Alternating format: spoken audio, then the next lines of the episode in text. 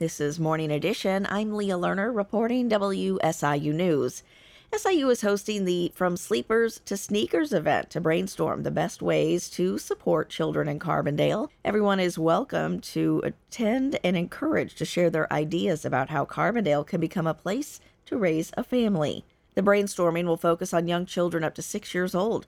There is a session today from 9 a.m. until noon and the event will be held at SIU Head Start at 1900 North Illinois Avenue. Find more information on our website. A state lawmaker from Chicago wants an optional surcharge on music festival tickets to help support the communities hosting them. Alex Degman reports. Festivals like Riot Fest and the Reset Concert Series can disrupt the neighborhoods they're held in for weeks at a time.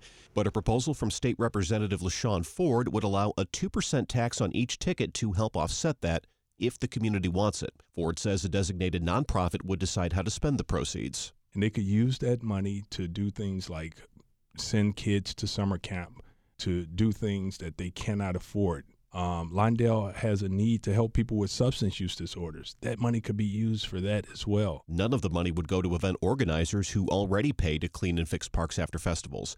But the measure would also cover festivals in any home rule community in Illinois. Alex Degman, WBEZ News.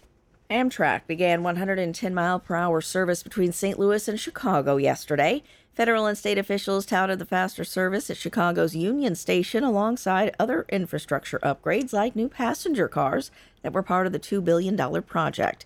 Governor J.B. Pritzker says Illinois is the only state where all seven of the nation's largest railroads operate.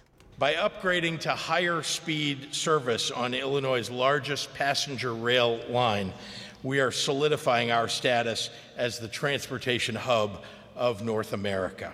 Pritzker says the state is also making improvements to passenger rail service between Chicago and Carbondale.